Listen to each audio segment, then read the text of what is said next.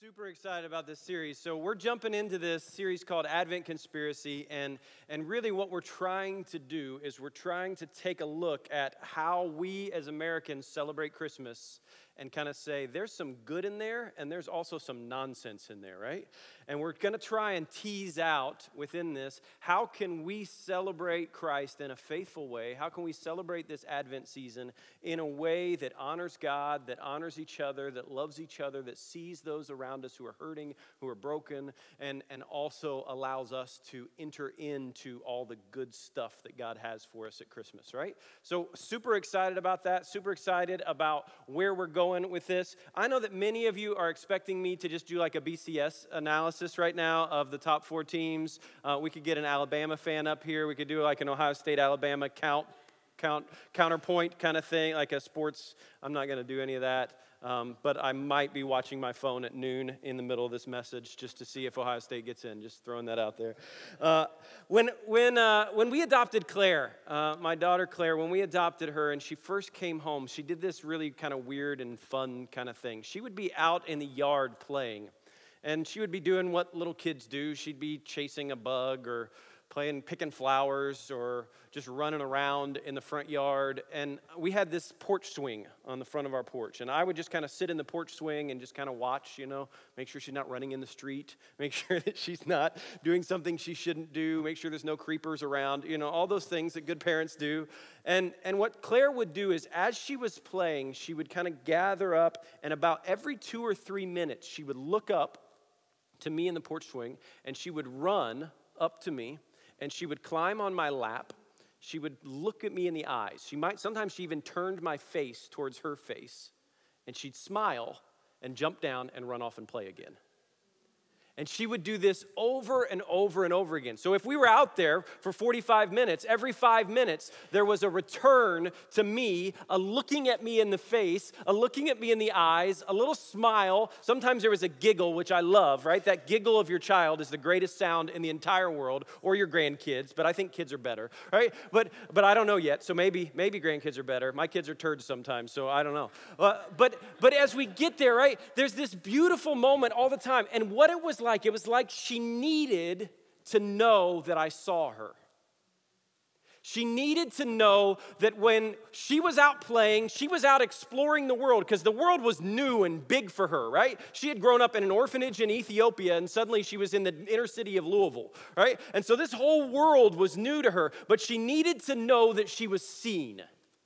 She needed to know that somebody was watching. She needed to know that somebody noticed her. She needed to know that there was a place that she could return to that was safe and secure and good. And so, even as a child, within her DNA, there was this desire to be seen and to be known. I, I think it's in all of us. In fact, I think it's one of the greatest needs that we have as human beings is to be seen and to be known. And there's great joy in being known, right? Scripture says that, we're known as we really are that we're seen for who we are, that we're known as we're known. Like there's this beautiful thing about really being known. The people that really know you, the people that know your junk, the people that know your baggage, the people that know the good and the bad and the ups and the downs and know the worst of you and stay beside you, those are the people that we want in our lives, right? That's the, that's those are the greatest relationships we have. It's the people who really know us. And, and I'm, I'm not a relational giant. I'll just throw that out there. I am, I am an introvert off the charts. If I meet you and talk to you and I'm awkward, it's not because I don't like you, it's just because I'm an introvert and I don't know how to talk to people and I make things awkward. You introverts, you guys know what it is, right? Uh, okay, there's three of you that are with me. I know there's more introverts in the room than that. But but I'm, I'm not a relational giant. But so so I'm really good. This is what I know about myself. I'm really good at acquaintances, right? I'm really good at shaking somebody's hand, talking about the weather, talking about the football game that happened over the weekend, talking about whatever I think they want to talk about, and then walking away. I'm really good at that. You know what I'm bad at? Is really being known. In, in, fact, I know this about myself that there are moments when I actually put up a wall relationally with people. Anybody else do this? I don't know why I do it. I don't know it's because I've been hurt. I don't know it's because of brokenness. I don't know it's just because I'm weird. But there's a moment in a lot of relationships where I kind of like, mm, I'm comfortable with us being this close, but I'm not comfortable with us being this close. You with me? But there's something beautiful about being seen and being known. And there's something really, really painful about not being seen or not being known. We did a funeral here a couple weeks ago. 22 year old kid committed suicide. It was the most painful thing I've sat through since I've been in Atlanta because there was this little boy so full of life and joy. Everybody loved him. He was the life of the party. They said he was the kid that had the joke. He was the kid that everybody turned to. He was the kid that everybody loved, but somewhere along the way, he felt unseen. Somewhere along the way, he felt alone. He felt lonely. He felt abandoned. And in that moment of deepest agony, he had nobody to call in that moment. There is immense pain with us being unseen or unknown, right? That idea of abandon, like nobody notices me, nobody sees me, nobody knows my pain, nobody knows my hurt, nobody knows what I'm walking through, nobody really knows the real me. There is intense pain in that. And it's a pain that every single one of us in this room have felt at one time or another in our life of just feeling alone. Just feeling like I don't know who to call, I don't know who to talk to, I don't know what's going on, I'm struggling, I'm battling, and I'm not sure what to do in this, in this moment. But I need to know that I'm seen. I need to know that somebody sees me. I need to know that somebody notices me. There is a longing inside of all of us to be known and to be seen. It's why celebrity is so intoxicating to us. The history of our culture right now is we love celebrity. In every area of our lives, we love people with their 10 seconds of fame, right? My kids, when I grew up, I wanted to play in the NBA. That's all I wanted to do, right? And part of the reason I wanted to play in the NBA was because when I saw when I played basketball, people saw me. They noticed me. They saw that kid's scoring points. That's good. He's getting some buckets. That's good. And so people noticed me, and I wanted to be noticed more. So I thought, you know, how you get noticed more? You play on TV. You play on ESPN. I wanted to get that Division One scholarship so badly. I, I would lift weights all the time. I was running, I was practicing, I was doing everything. And it wasn't because I love basketball that much, which I do. It was because I wanted to be seen and I wanted to be known. You know what most of our kids want these days? This is crazy. They want to be YouTube celebrities. Are you, you, you guys familiar with this? Like, my children, this is how, this is how disgusting my children are right? This is our kids are idiots. I'm telling you right now. My children will watch hours and hours of other kids playing games. I'm like, it's bad enough that you play games 24 hours a day. Now you're watching somebody else. You're not even playing the game. You're just watching some kid play a game. like, why? I, I, but, but what they want is they want to become YouTube celebrities. Like every kid I talk to has a YouTube channel now. Every kid I know, they want this kind of celebrity. They want to be known. And there's this feeling of obscurity and insignificance that seeps into our life when we feel unseen or unknown. Dave Eggers wrote a book called The Heartbreaking Work of Staggering Genius. And in the book, he captures this sentiment of celebrity and our celebrity culture. In his story, there's a young man that wants to get on the show, the MTV The Real World. Anybody remember this? It'll date you a little bit if you remember this. But, but those of you who are my age, you will remember The Real World, where people stop being polite and start getting real. That was their tagline. Remember that? Remember that? It was awful. It was a terrible show, and I watched every season of it when I was when I was in high school. Right? Uh, and and here's what he says. So this character in Eggers' book, it's a fictional book, writes this note to MTV, begging them to put him on the real world. And here's what he says in it, and it's both heartbreaking and real, and kind of funny. He says, "Dear producers." Something is radiating deep within me, and it must be transmitted, or I will implode, and the world will suffer a great loss, and they will be unaware. Epic are the proportions of my soul, yet without a scope, who cares who I am? This is why I must just must be one of the inhabitants of MTV's The Real World. I am a Kirk Cameron, Kurt Cobain figure. If you don't know who those people are, ask the older people in the room.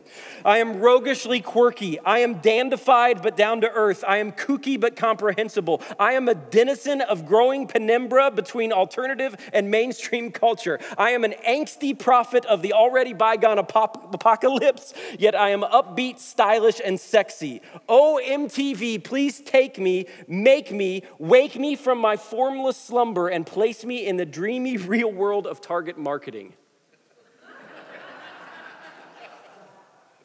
it's completely comical, right?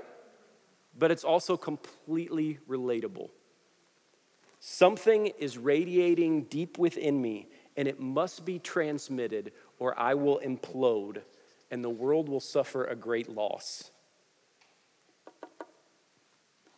We've got this thing in our culture where we've all got these things in our pockets and we're doing something important and we press certain buttons and we do this. Right? And then we post it to whatever thing that we're doing and we let the world see us. Yeah? Selfie. Right? And for some of us, it's a little more dysfunctional than others. Right? Some of you have a selfie problem. I'm just going to throw that out there, right? Others of us, it's just a mild problem. But for some of us, we've got a selfie problem. In this world, like we've got to capture what we're doing and we've got to program it out and send it out to the world. And the reason why is why? Because we need to be seen. We want to be seen. I want somebody to notice that I had courtside tickets at the Hawks game. I want somebody to notice that this lasagna looks really good. I want somebody to notice that I am a good dad and I'm hanging out with my children this week. I want somebody to notice that I, I spent, and these are all tr- kind of true things except for the courtside tickets of the Hawks, but if anybody wants to help out with that, I'm, I'm good with that. I, I want people to notice that I spent all week trying to get my Christmas lights figured out in my house. Anybody with me? Dads? I felt like Clark Griswold this week. Like everything was falling apart. I'd plug in one and they would all, all of them would stop. I'd plug it in somewhere else. It was a disaster. But we want somebody to notice. We want to be seen. And social media, what it does is it falsely satisfy our desire to be seen. We post that picture and we start getting thumbs up from people and we think, huh, that's what I needed. Now I feel loved. Now I feel seen. Now I feel noticed. I'm not as alone because my friend in Wisconsin gave me a like. It's funny, but it's a little true, isn't it? And what we're doing when we do that is we're looking for somebody else to satisfy something that only God can satisfy. We're turning to the created things to give us something that only the Creator can give us. So there's a reason why we want to be seen and want to be known. The reason why is because we were created to be seen and to be known by God. We were created to walk in the garden with Him, to know Him, to walk with Him, to talk with Him, to be known by Him. And the problem and the challenge for us is we run from relationships with the Father. And so we're running from the one thing that can actually give us what we really want. We don't know how to interact with God in such a way where we actually are seen and known by Him. And so we take this thing that's deep inside of us and we try and satisfy it somewhere else. An important question for us to reflect on as a culture right now is why does everybody feel so unseen?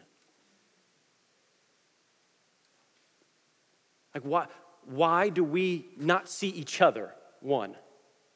And why do we feel unseen by God? Why do we feel like God has abandoned us? Like God doesn't notice, like God doesn't see, like God doesn't recognize what we're doing? And how are we living that causes others to feel this way? So, as we enter into the Advent series, it's interesting that the Advent season starts with a teenage girl who would have been of selfie age who is completely unnoticed. She is absolutely a nobody. There's something amazingly intriguing. If you start reading, like just read the first couple chapters of Luke. Every single person that is revealed, that, that, that, is, that it's revealed to that Christ is coming, or that notice that Christ is there, are people that are completely living in obscurity. It's the shepherds.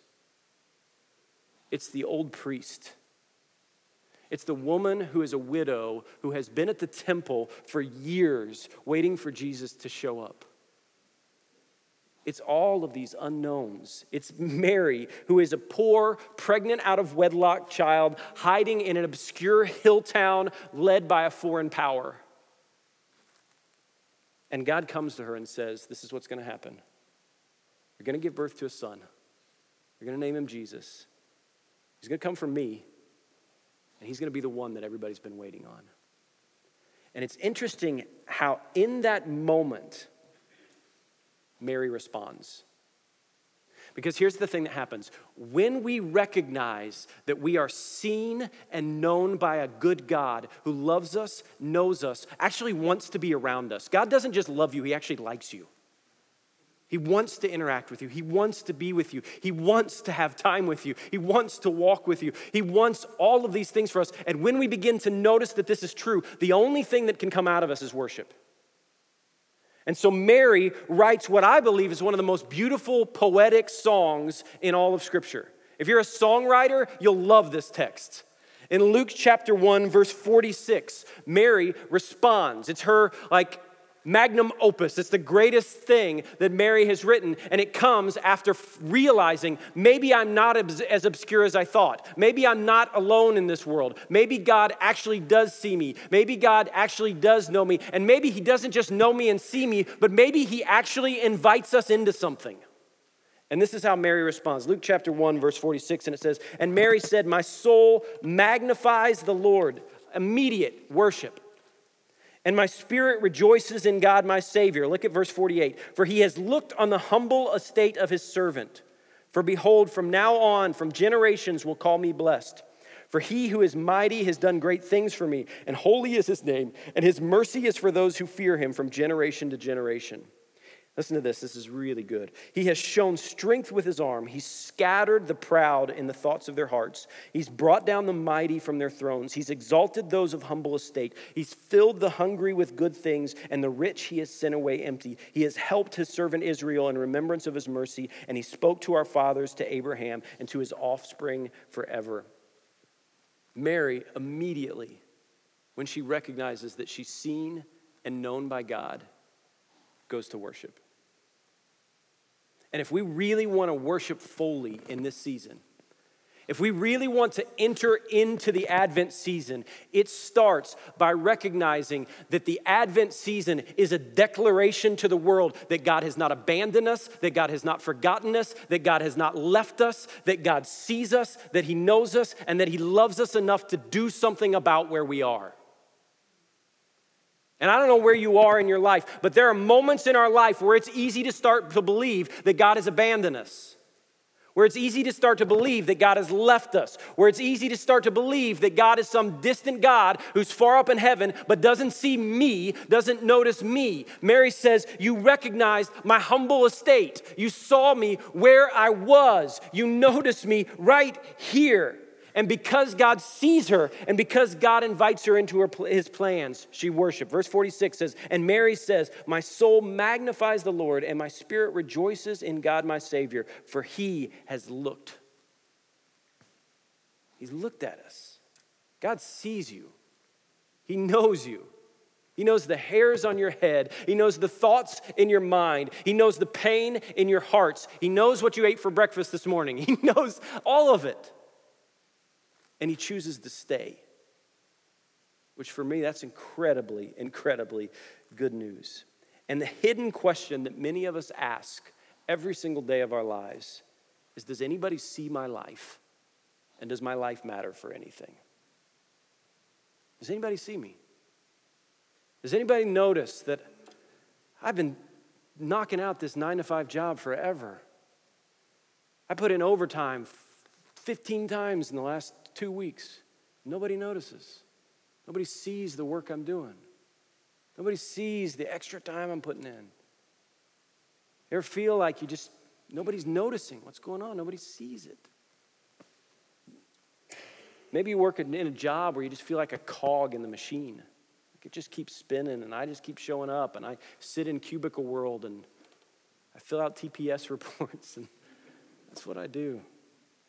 Maybe your parents never noticed you or paid attention to you when you were a kid. There is great pain in that. That's a wound that you got to wrestle with for a really, really long time. Maybe your spouse doesn't see you. Like they're there, they're present, but they just don't see you. They don't know what's really going on. And the good news of this season is God sees you, He knows you. And it's not because he doesn't see Mary because of her good looks, because of her incredible intellect, because she's the best of the best, because she's like, of all the women in the world, Mary was the one teenager who was the brightest. Scripture doesn't tell us anything like that. It just says he sees her, and it's enough. Sometimes what we do is we kind of put our life into something. We pour our life into something, and we want somebody to validate our life's work. I remember when my father was retiring, he was asking a lot of questions like, Did what I do really matter? He wanted to know that his life which was a silly question because my dad was a school administrator who served so many underprivileged kids throughout his life. Like he was a saint the way he served and loved kids. But at the end of our life, when we're getting to that point where we're, where, where we're shutting down, even, even in our 20s and 30s, we just want to make our mark in the world and we're so passionate about, I got to do this, I got to accomplish this, I got to get something done, and we want somebody to validate what we've done. Uh, I've got a friend that's a theologian, like he's a writer, he writes about theology. And, and recently, he met his hero theologian. So, like pastors, like, like normal people have like heroes that are like rock stars or actors. Pastors, like, like get nervous when we talk to N.T. Wright or Walter Brueggemann. Like it's these nerdy people. You guys haven't heard of those people, right? It's these, it's these people that write books, and we're like, that's the brilliant book. And we meet that. Like I, I met one of those guys, and I couldn't get a word out. It was like I was meeting a, I don't know, some famous actor or something. And, and he met this guy, and the guy said to him, I read your book and I thought it was brilliant. And he looked at me and he said, like, that validated my whole life's work. Because even in our work, we want somebody to see us. We want somebody to notice. We want somebody to validate our life. But here's the problem with that when you're looking for others to validate your life, you're looking for something that's already been given to you. You're looking for something that the Father has already given to you. God looks at your life and He calls you His son and He calls you His daughter and He says, The kingdom is yours. Here's the keys to the kingdom. You have all authority, all power that's been given to me, I give to you, and I'm adopting you into my family, and you are one of the kids. It's all ours, it's all been given to us. We just need to accept it and receive it. That's why I say over and over again the greatest difference between Jesus and us is that when Jesus was baptized, baptized in that water, and he came up out of the water, and the Father said, This is my Son in whom I am well pleased. Jesus actually believed it, and we don't. He actually believed that he was the Son of the Most High God, and that because he was the Son of the Most High God, that was his identity. His life didn't need to be validated by everybody else because it was validated by God. And so all he could do is do what the Father did. Jesus said, I only do what the Father tells me to do. And the reason he could live that way was because he didn't need validation from everybody else because he knew who he was. And not only did he know himself as a son, he also knew himself as the beloved son. Right? Not the, not like some of us, we have this belief about the Father is that God has adopted me into the family, but I'm still the illegitimate child who has to earn everything. I've got to work for it and I've got to fight for it and I've got to battle for it and I've got to do all of these different things when the truth is, it's already yours. Like, how good news is that? We just, we just have to receive it. And so, over and over again, what we do is, is we respond in such a way that says, I've, I've got to, I've to do all these things to earn. I've got to do all these things to accomplish. I've got to do all these things to understand where God sees me. And the truth is, he sees us. And not only does he see Mary, but the beautiful good news of this is that he actually invites her into what he's doing in the world. God doesn't just see us, he invites us into his plan for redemption for the world. Like, that's incredibly good news. He's invited us into his work. And he says, Listen, this is what I'm doing. I'm making all things new. I'm starting with every single person. I'm making all things new. And there are little bursts of light. I love that John describes Jesus coming to this world as the light. The light has entered the world. The darkness is now infected with the light, and the darkness cannot drive the light out. And what we get to do is be little parcels of light all over the place. Think about Jesus' life. I look at Jesus' life. Jesus was a master at noticing what nobody else noticed. He was incredible at actually seeing people that nobody else saw. So Jesus saw the blind people, he saw the leper, he saw the prostitute, he saw the poor, he even saw the hearts of the rich. He saw them all, and he touched them and he loved them and he noticed them and he reached out to them and he invites us to do the same. And the question becomes how do we actually become the people that see? Proverbs verses uh, 20, verse 12 says, Ears to hear and eyes to see, both are gifts from God. That's my prayer over and over again. As, as a pastor, I think the greatest prayer that I can pray is, Lord, would you give me eyes to see and ears to hear? Would you help me to notice what's going on behind what's going on? Would you help me really to see what's happening here? Would you help me to notice what's going on? Will you help me to have your eyes? Can I have your heart? Can I see what's really going on in the world? And so in Mary's prayer here, she says this. This is terrifying stuff. Verse 51, it says, He has shown strength with his arm, but he has scattered the proud in the thoughts of their hearts. Like he's, can you think like that, to me, that's the definition of hell. You are, you are eternally stuck in your thoughts. You're eternally trapped in your thoughts. He has stuck you in the heart, in, in the thoughts of your heart. He has brought down the mighty from their thrones. Listen to this, verse 53. It says, He has filled the hungry with good things, but the rich he has sent away empty. And so what happens is there's a way that we can come to the Father there's a way that we can come to Him that is completely humble, like Mary, that just simply says, I just want to be seen. I just want to be known by you. I just want to participate in what you're doing in the world. I just want to work with you for the redemption of all things. And it has nothing to do with me or how good I am, it has everything to do with how good you are. And in that posture, we can wait on God. In that posture, in that humble posture, we can see what's actually going on in the world and we can notice it. And in that posture, we can wait in such a way that says obscurity is not punishment, but it's preparation.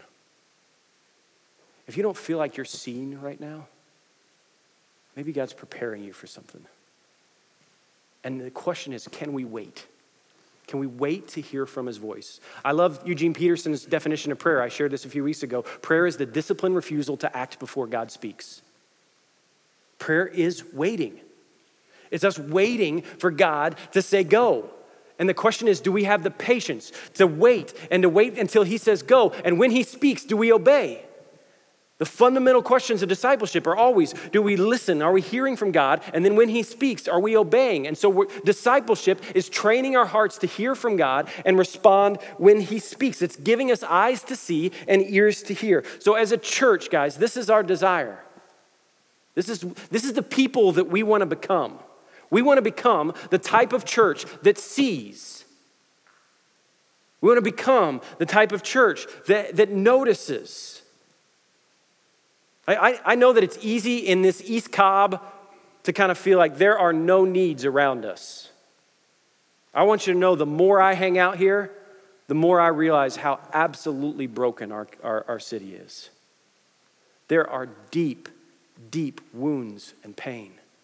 There are people all over our city. There are people that you come in contact every single day, like Julie described, who need to be seen who need somebody to notice them, who need somebody to say, I am serving you because God sent me here, because God asked me to. And the reason that I know that the reason I see you is because God sees you. I was on a plane traveling to Kenya and I was sitting next to an aid worker there. And the aid worker was telling me about all the brokenness and all the pain and all the hurt in Kenya. And he had become quite hard hearted in the process of doing all his relief work. And he kind of was getting to the place where he's feeling like everything's so corrupt. I feel like the money we give just doesn't go anywhere. And he said to me, he said, I believe that God's abandoned this place.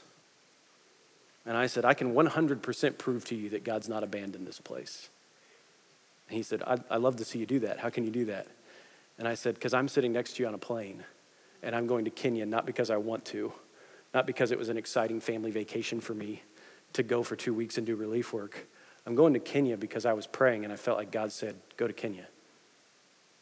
And there's a group of 25 people with me who are all traveling to Kenya, not because it's the cool thing to do, not because we're just really excited about it. We're going because God's called us. We're going because God saw and then He called us to see. Does that make sense? Because when we listen to God, when we become in touch with where the Spirit's leading, what begins to happen is throughout our day, we get these little nudges like Julie had, which is roll your window down, right? These little nudges throughout the day, which are like, hey, this conversation that you're having here, it matters. Stay here. This person that just walked past you, pay attention to them. That's why we say all the time the curriculum for discipleship, it's our life. It's learning to pay attention to God in our everyday life. Like, I love it that we gather together here on Sundays. I love it that we sing songs. I love it that we open God's Word. But, but our faith is shown not here on Sunday, one hour a week. Our faith is shown seven days a week in whether we're actually being obedient to where God has called us. And the question is will, will our neighborhood, will our community know us by our love? Like, if there's one thing that, like, there's a lot of churches that are known for a lot of different things, right? There, there's the churches that are like, this is a good Bible believing church and they teach the Bible, and I love going because they teach the Bible and, and they're Bible people. I'd love to be known as Bible people. That's great. There's churches where they say, I go there because that worship leader, when he sings, like it's, it's like Jesus and Beyonce, right? It's, it's, it's amazing, and the Holy Spirit shows up, and everything happens, and it's incredible, and they're a worship church. There's other churches that are like, they have the greatest youth ministry in the world, and they're great with kids, and, and they, you know, they have so many kids that show up, and, and uh, you know what I want to be known as? I want to be known as the church that loves. That's what I want us to be known as. I want people to walk in this door and I want people to see us out in the community. I want nobody, I don't, I don't even care if they walk in the door. I want people to, to know this is a church who's gonna love us. This is a church that's gonna see us. This is a church that's gonna notice us.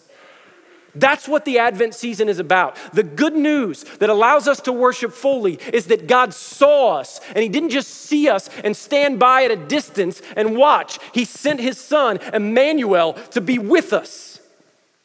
So we see and then we gather with. So the good news for you is that God sees you. The good news for you is that God is with you. The good news for you is that a light has come into the dark place, and I know that this world seems dark, and I know that it seems challenging, and I know that it seems hard, and I know that there are moments when it feels like the light isn't winning, but it is. It's spreading spark by spark, light by light. And I wish that some of you could hear the stories that I hear every single week of the good news that God is spreading from here on Sunday mornings out to the world because of what God's doing in our hearts. That's what we want. I want a movement of multiplying disciples that changes Marietta forever. Can you imagine that? Can you imagine the good news of that? When we start going and we start seeing and we start noticing. So this year, as we entered into this Advent season, we just started to say, All right, Lord, who's somebody that nobody sees? Who's somebody that nobody notices? And how do we take this Christmas season to be like you? How do we become a people that see? And as we prayed as a team and as we talked about this as a team, uh, the Lord led us to this organization called Shine Uganda. Uh, it's an organization that's in Uganda. It's a small organization, it's not a giant organization. We talked to them about some of their needs, and they said, Listen, here's the biggest problem in our community is that people don't have clean water. They have to walk actually to the Nile River to get clean water. There's all kinds of diseases and struggles and battles that come from that. And so, what we've done, this missionary team has actually hooked up the whole community's clean water into their water in their house. And they're trying to spread water out that way. But it, obviously, there's a lot of complications and difficulties with that. And so they've asked us, hey, Grace Marietta in Marietta, Georgia, would you help us? Would you see us? Would you notice us? Would you do something to help us? And so our hope is to build two wells uh, for both communities that are right there where this missionary team is living. Uh, that can serve that entire community, that can bring clean. Can you imagine like the pain of just not being able to access clean water? Like, it's just, it's unimaginable for us, guys. We've got 85 bottles of clean water sitting in the back, right? We just, anytime we want clean water, we just turn a faucet on and we're fine. Like, it's just not, a, it's not an issue for us. Can you imagine living in a world where that's not possible? That's not. So, good news is somebody sees us somebody notices us. And the good news that those missionaries are going to deliver to the folks in Uganda is you know who sees you? God does. Because you know what he did? He challenged the hearts of a bunch of people in Marietta, Georgia, to actually do something for us.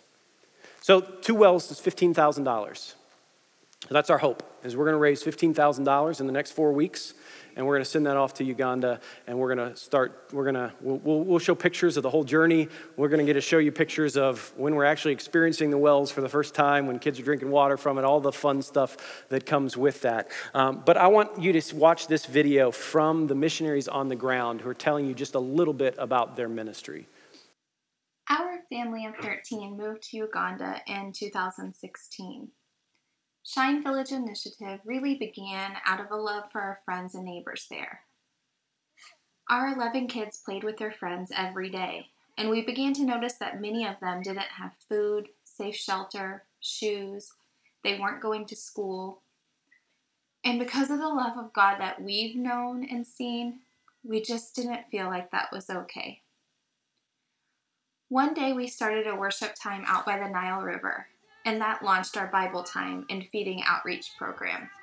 It started that day with about 30 kids. Now we have 240 children every Saturday morning that come to the Shine compound to fill their bellies with eggs and bread and their hearts with the Word of God. We also began to notice that kids were coming to our home selling fruit or fish to try to help pay for their school fees. That launched our sponsorship program to send kids back to school. But more than anything, we wanted to empower their caregivers so that they could be self sufficient. Our holistic empowerment program looks at what talents, giftings, and dreams each caregiver already has and makes an individualized plan to help them so that prayerfully in two years, the family would graduate from the program and be self sufficient. One of the hardest things to witness was the ladies and children collecting their water. Collecting water is difficult and time consuming, but absolutely necessary. Sometimes it's so necessary that children can't go to school simply because they have to fetch their family's water. Many of them walked the steep path down to the Nile and had to lug that dirty water back up to their homes. God really laid a dream on our hearts to have a special piece of land for Shine where we could have a large community covered hut for things like Bible studies, feeding outreach, and vocational trainings.